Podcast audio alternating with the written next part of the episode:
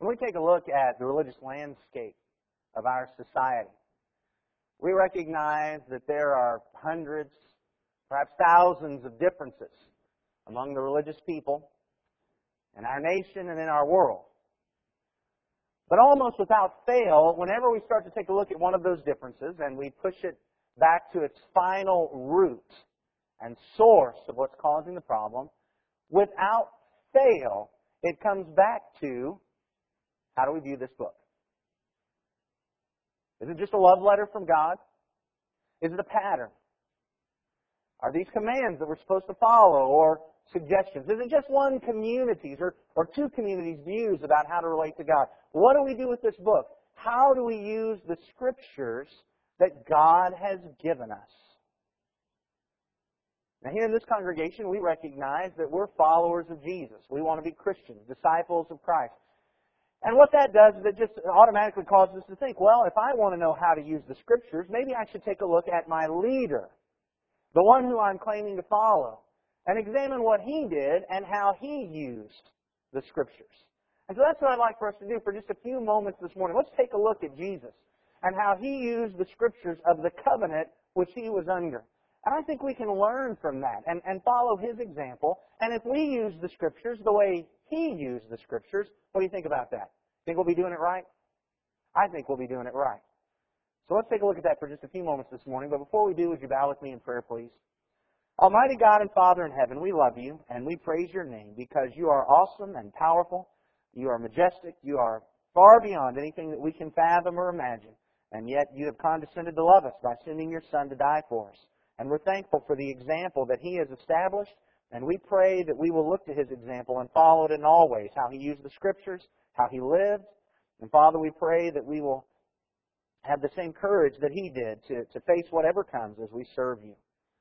Father, we're thankful for Your Spirit who has revealed the Word. And we pray that we can open our hearts and minds to Your Word so that we can honor and glorify You, Your way, so that we can edify one another and comfort one another and encourage each other. Father, we love you and we thank you so much for loving us. In your Son's name we pray. Amen. There's six things that I want you to notice. As we go through the Gospels, we just take a look at how Jesus used the Scriptures. Of course, we find him using the Scriptures generally when he was in some type of conflict with either the Pharisees or the Sadducees, or sometimes even in talking with his own disciples, he would, he would refer back to the Scriptures of the covenant to which he belonged and in those scenarios, I think we learn at least six principles that we need to use to govern how we're going to use the Scriptures today. The very first thing we recognize is that Jesus viewed the Scripture as authoritative. John chapter 10 and verse 35. In John chapter 10 and verse 35, Jesus made an amazing statement. John chapter 10 and verse 35, Jesus answered them. Is it, excuse me, that's verse 34. Verse 35. If he called them gods to whom the word of God came, and scripture cannot be broken. Scripture cannot be broken. The word translated broken here, luo, is also found in Matthew chapter 5 and verse 19 if we want to understand what it means. In Matthew chapter 5 and verse 19, it says, Therefore, whoever relaxes, or if you have the New American Standard, it says, annuls one of the least of these commandments and teaches others to do the same will be called least in the kingdom of heaven. That word relaxes in the English Standard or annuls in the New American Standard is the same word here. You see, what Jesus is pointing out is the Scripture cannot be annulled. It cannot be relaxed. It cannot be broken. It is the authority. It is the thing that is binding. He points out it cannot be loosed. It cannot be taken off of us. The Scripture is authoritative. And here's the thing that most intrigues me about this. Back there in John chapter 10 and verse 35, I almost read verse 34 a moment ago. Let's read it now. Jesus answered them, Is it not written in your law, I said you are gods? That comes from Psalm 82 and verse 6. What most amazes me when Jesus looks at Psalm 82 and verse 6, here's the statement I said, You are gods. Now, I just want you to think about that verse from the great Jewish culture of monotheism. They constantly argued against the pagans around them, against idolatry, against multiple gods. But here's a verse where God actually looks at the judges of Israel and says, You are gods. Now, don't you think that verse caused them a little bit of problems? What kind of struggle they, what might this monotheistic society have had with a verse that said, You are God? Every other verse in the Old Testament says God alone is God. There's no other gods. And yet this one says to the judges of Israel, I said, You are gods. I think that's going to be a troubling verse for me as a Jew. And yet what Jesus says is this verse cannot be broken. Why? Because it's Scripture. The very tempting thing for us to do when we come across Scriptures that we don't understand or don't seem to fit is to say things like, I don't think that one belongs. I mean, there, there are even points in the Bible where some folks will say, well, now we're pretty convinced that's not even really supposed to be there. The story is that Martin Luther himself said the book of James wasn't really supposed to be a part of the Bible, even though he later recanted that. How easy it is for us to come across things that, that we think just don't fit and say, you know what? I don't think that one applies. But Jesus understood something. If it's scripture, it's binding. It cannot be annulled. It cannot be relaxed. So our job is not to look at the passages that we think really apply. Our job is to find how it all fits together. And that's what Jesus recognized. Scripture cannot be broken. Scripture is authoritative. No doubt, Scripture tells us that God loves us. But the Scripture wasn't given to us merely to let us know that God loves The Scripture is given to be binding and authoritative. And so we need to seek authority from it. One of the problems that some folks have today is they have the idea, as I said earlier, that, well, the Bible is merely one community's understanding of how to relate to God. But 2 Peter chapter 1, verse 20 and 21 demonstrates that's not true. And 2 Peter chapter 1, beginning at verse 20. Here's what Peter said. Knowing this first of all, that no prophecy of Scripture comes from someone's own interpretation. For no prophecy was ever produced by the will of man, but men spoke from God as they were carried along by the Holy Spirit. The scripture did not come from man's interpretation. It wasn't some culture's view or some community's view of how to relate to God. It was God's view of how to relate to Him that He brought through these men by the power of the Holy Spirit. And so we need to understand Scripture is authoritative. Which actually brings us to the second point that Jesus understood. Jesus understood and believed that the Scriptures governed his life. The Scriptures governed his life. Yes, the Scriptures told him that the Father loved him, but first and foremost, the Scriptures provided a governing principle, a pattern, a guide for how he was supposed to live. Look in Matthew chapter 4. Jesus has been baptized. He's gone out into the wilderness. He's been fasting for 40 days. And now we know the story. Satan comes to him and tempts him. And in Matthew chapter 4 and verse 3, the tempter came and said to him, If you are the Son of God, command these stones to become loaves of bread. But Jesus answered, It is written. Man shall not live by bread alone, but by every word that comes from the mouth of God. And in that passage, he quoted from Deuteronomy chapter 8 and verse 3. Here's what most amazes me about this. Deuteronomy chapter 8 and verse 3 was written 1,500 years or more before Jesus was even on the face of the earth. It was written to a completely different culture. It was written in a completely different time. It was written to completely different people. But when Satan came up to Jesus and said, Jesus, why don't you do this? Jesus said, I'm not going to do it because the Scripture says this is how I'm supposed to live. A lot of folks have the idea today, they'll look at the Bible and say, now listen, you just can't allow a book that was written 2,000 years ago to completely different people, to a different culture, to a different community, and allow that to govern your life. But that's exactly what Jesus did.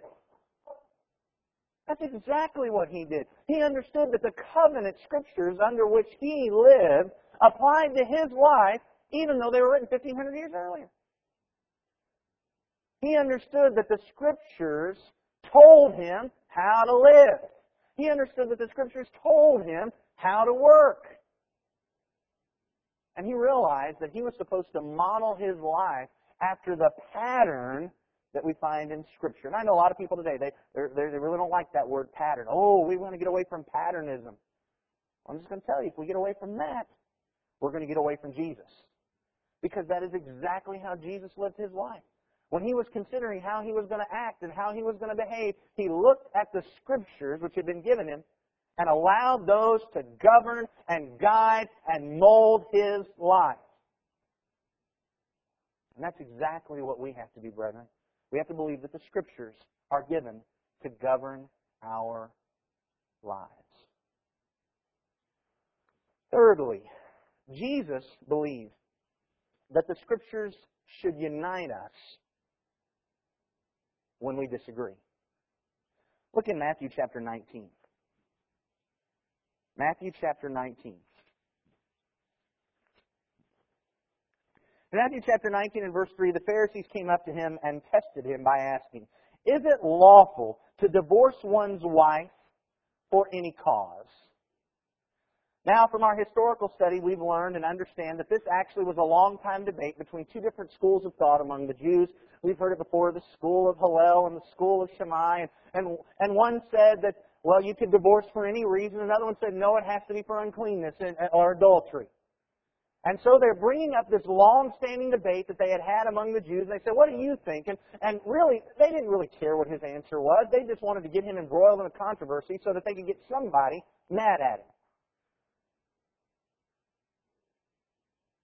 But notice how Jesus responded in Matthew chapter 19, verse 4. He answered, Have you not read? Have you not read that he who created them from the beginning made them male and female, and said, Therefore a man shall leave his father and his mother and hold fast to his wife, and the two shall become one flesh. And there he quoted Genesis chapter 2 and verse 24. What did Jesus do? Here was this debate, here was this long-standing argument, and they wanted to know what's your thought on it, and Jesus said, Well, let's look to the Bible. Let's see what the Bible says about this. And really, right now, I'm not nearly as interested in the answer that he gave as in what he used to answer the question. You notice he didn't say, well, there are two schools of thought on that, and some believe this and some believe that. He didn't say, you know, some of the greatest scholars among our people have said such and such. He didn't say, you know, the majority view is such and such. He didn't say, the latest studies show such and such. He said, have you not read? What he expected is that people could open their Bibles and see what it says and decide to agree with what God said. And that's what's going to unite us. When we get rid of what everybody thinks, we get rid of everybody's opinion, and just go back to the Bible and say, you know what, I'm just going to believe what it says. And Jesus, he just very basically said, you know, Bible says, Scriptures say that God joined them together. Who is man to think that he can separate them? And as far as Jesus was concerned, that ended it. Unity should come based upon what we see in Scripture. The Scripture should be used to answer our questions. And yet today, debates are held, discussions uh, are offered, and, and so often we hear, here's my thought, here's my, I just can't believe God would do this, or I kind of think God would do that, or, or, you know, this preacher says so and so, or this scholar says so and so, or I read in this magazine, or this school teaches. What we've got to say is here's the book, chapter, and verse. Have you not read? Because that's how Jesus used the Scripture. Now, I want you to pay very careful attention to this next point because I think this is the one that we just have to understand, perhaps more than any other. Jesus believed that the Scriptures could be misused. But they, we are responsible to use them properly. Jesus believed that scriptures could be misused. In other words, just because somebody says, well, there's this verse, didn't mean that they were using that verse correctly. Take a look again in Matthew chapter 4. In Matthew chapter 4, this time in verse 5, then the devil took him to the holy city. This is Matthew 4 5. We're back to the temptation of Jesus again. It says, Then the devil took him to the holy city and set him on the pinnacle of the temple and said to him, If you are the Son of God, throw yourself down. For it is written, He will command His angels concerning you, and on their hands they will bear you up, lest you strike your foot against a stone. And Satan himself quotes from Psalm 91, verses 11 and 12. Now, see, Satan says, Here it is. Throw yourself off because God said He's going to take care of you. There's the book, chapter, and verse. You do it. But Jesus responded, it is written again, you shall not put the Lord your God to the test. And that was from Deuteronomy chapter 6 and verse 16. See, what Jesus is saying is, yes, I know that Psalm 91, verse 11 and 12 says that, that God's going to protect his servant lest he uh, dash his foot against a stone. But you know what? There's another verse that helps us understand fully what that one means. Essentially what he said is Satan, you've misused the scripture. Yes, you can quote a verse, you can throw it out, and you can try to make your case, but you've misused the scripture. You've taken it out of its greater biblical context just to make whatever point you want to make. And so what we learn is, is the scripture authoritative? Absolutely. Is the scripture, does it govern our lives? Absolutely. Should it answer our questions and unite us? Yes, it should, but it'll only do it if we use the scripture correctly. Satan wasn't using the scripture correctly. And many people have not used the scripture correctly. If we're going to submit to the authority of scriptures, if we're going to allow it to govern our lives, if we're going to use it to answer our questions, we've got to make sure that we are accurately handling it. As 2 Timothy 2.15 teaches us to do. Jesus demonstrated two principles here, just kind of to illustrate this point a little bit further. He demonstrated two principles. Number one, we have to know everything the Bible says about a topic before we know what the Bible says about that topic. You see, Satan just threw out Psalm 91, 11, 12. Oh, God said if you jump off the pinnacle here, He'll take care of you. But Jesus said, no, no, no, wait a minute. Psalm, uh, Deuteronomy points out to us that I'm not supposed to put God to the test. When God has said He's going to protect me, I'm not supposed to purposefully put myself in harm's way to see if He's really going to do what He says. So I shouldn't go jumping off this building to see what's going to happen. Because you know what's going to happen? I put God to the test. I'm no longer being His servant, and I'll probably fall and die. So that's the first thing. We've got to use all that the Bible says on an issue to know what the Bible says on an issue. But there was a second principle demonstrated here, and that is that Jesus used the Scripture to interpret the Scripture. In our adult class, the lesson that we're going through right now here in the auditorium is about Bible study. And, and remember, class, what's the number one Bible study tool? The Bible. What's the number two Bible study tool? Another Bible. All right, that's what we've learned in our class, is because we need to use the Scripture to interpret the scripture. Once again, Jesus didn't say, oh yes, but Satan, you misunderstand Psalm 91 verse 11 and 12. The best minds of our Jewish fellowship have examined that passage and they understand that what it probably means is this. He didn't say, oh, but Satan, what you don't understand is that the majority of the priests believe such and such. He didn't say, but Satan, what you don't understand is that in modern study, and, and we've learned that this is how it's going to work. What he said was, well, Mr. Satan, you got it all wrong. Take a look at this other passage. It helps us understand the one you quoted. Use Scripture to interpret Scripture. That's what Jesus did, and that's what we need to do. Now, if we've got to use it correctly, how are we going to use it? Here's the interesting thing to me. Jesus believed that the Scripture provided authority for what we're supposed to do. Yes, certainly Jesus understood, Jesus understood that God condemned some things. You weren't supposed to do that. But Jesus recognized the principle that Scripture provides authority for what we do. Look in Matthew chapter 12. In Matthew chapter 12,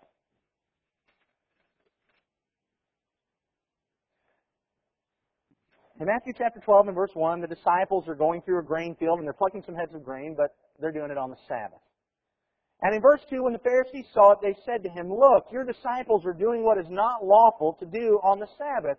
And Jesus said to them, Where have you ever read that God said it is wrong to pluck some heads of grain on the Sabbath? Is that what your Bible says? That's not what my Bible says. In verse 3 it says, He said to them, I don't have to have authority for what I'm doing. The scripture was given to us because God loves us, and that's all. Is that what yours says? Because that's not what mine says. Mine says, Jesus said, Have you not read what David did when he was hungry? You see, Jesus understood something. We're going to come back to this passage again in just a moment to talk a little bit more about it. But just first, let's just get this principle. When they said, Your disciples are doing what's not lawful, Jesus didn't say, Look, I don't have to have law for this. He said, Look, here's my authority. Have you not read? Jesus understood something. I've got to have authority. I've got to be able to go to the Bible. I've got to be able to go to Scripture and provide authority for what I'm doing. And here's very interesting. I, I, I know this is going to shock you, at least those of you who've been here for a long time. Do you realize that Jesus himself used three means to recognize that the Scripture authorized him to do things? Ready for this? Jesus realized that if he could find direct statements in Scripture, then that authorized him to do what he was doing. Look in Matthew chapter 4. Matthew chapter 4, this time we're going to take a look at the last of the temptations. In Matthew chapter 4 and verse 8, again the devil took him to a very high mountain and showed him all the kingdoms of the world and their glory. And he said to him, All these I'll give you if you'll fall down and worship me. Then Jesus said to him, Begone, Satan, for it is written, You shall worship the Lord your God, and him only you shall serve. See, he recognized, here's a direct statement. The Bible says, Scripture says, worship God. Worship him only. That's it. There's a direct statement. I'm allowed to worship God. And that's it. Just very simple. Here's a direct statement. Now, I know some folks are going to say, oh, come on, Edwin, everybody knows you're just supposed to worship God. Well, yeah, why do we know that? Because the Scripture directly states it. It's just obvious. That's the issue about direct statements. That's easy. We see that. But are you willing to recognize that not only did Jesus use direct statements to demonstrate authority, but he also used examples. Examples. Look back at that Matthew chapter 12 in Matthew chapter 12 when they said, Look at what your disciples are doing. They're eating these heads of grain. They're doing this thing that's unlawful on the Sabbath.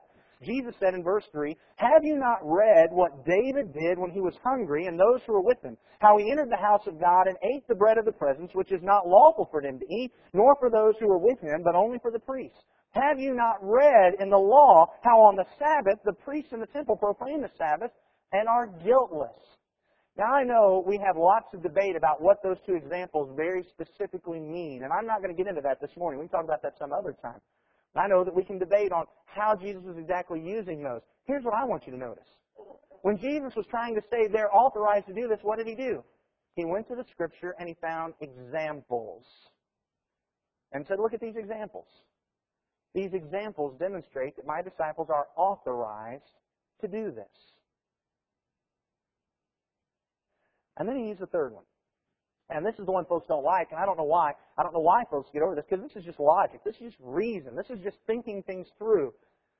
He used necessary inference or natural inference. He, he recognized that sometimes the scripture doesn't directly state something, and we don't see an example, but it is implied that, that something is the case. In fact, it's very interesting that this is the one that folks hone in on today to repudiate, and yet this is the thing that Jesus actually used the most. Look at Matthew 12, verse 9. He went on from there and into their synagogue, and a man was there with a withered hand, and they asked him, Is it lawful to heal on the Sabbath, so that they might accuse him? And he said to them, In verse such and such, God said it is lawful to heal on the Sabbath. Did he say that? No, that's not what he said. Did he say, Look at this passage, we see somebody healing on the Sabbath? No, that's not what he said. So he didn't use a direct statement. He didn't use an example. What did he say? Which one of you has a sheep? If it falls into the pit on the Sabbath, will not take hold of it and lift it out? Of how much more value is a man than a sheep? So it is lawful to do good on the Sabbath. Jesus used an implication. He inferred from the law of God that it is okay to save a life on the Sabbath. If your sheep has fallen in the pit, God did not intend the Sabbath law to mean that you just had to let it die. You're allowed to do the lifting and the work to get him out of there. How much more am I allowed to reach over and heal this man's withered hand even though that it's the Sabbath? Do you realize what that is? That is an inference. It's a necessary inference. You, you can't get around this. I mean, come on. If we can do it with a sheep, we can do it with a man. Look at Mark chapter 7.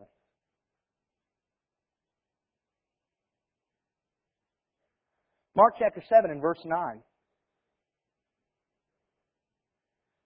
he said, You have a fine way of rejecting the commandment of God in order to establish your tradition.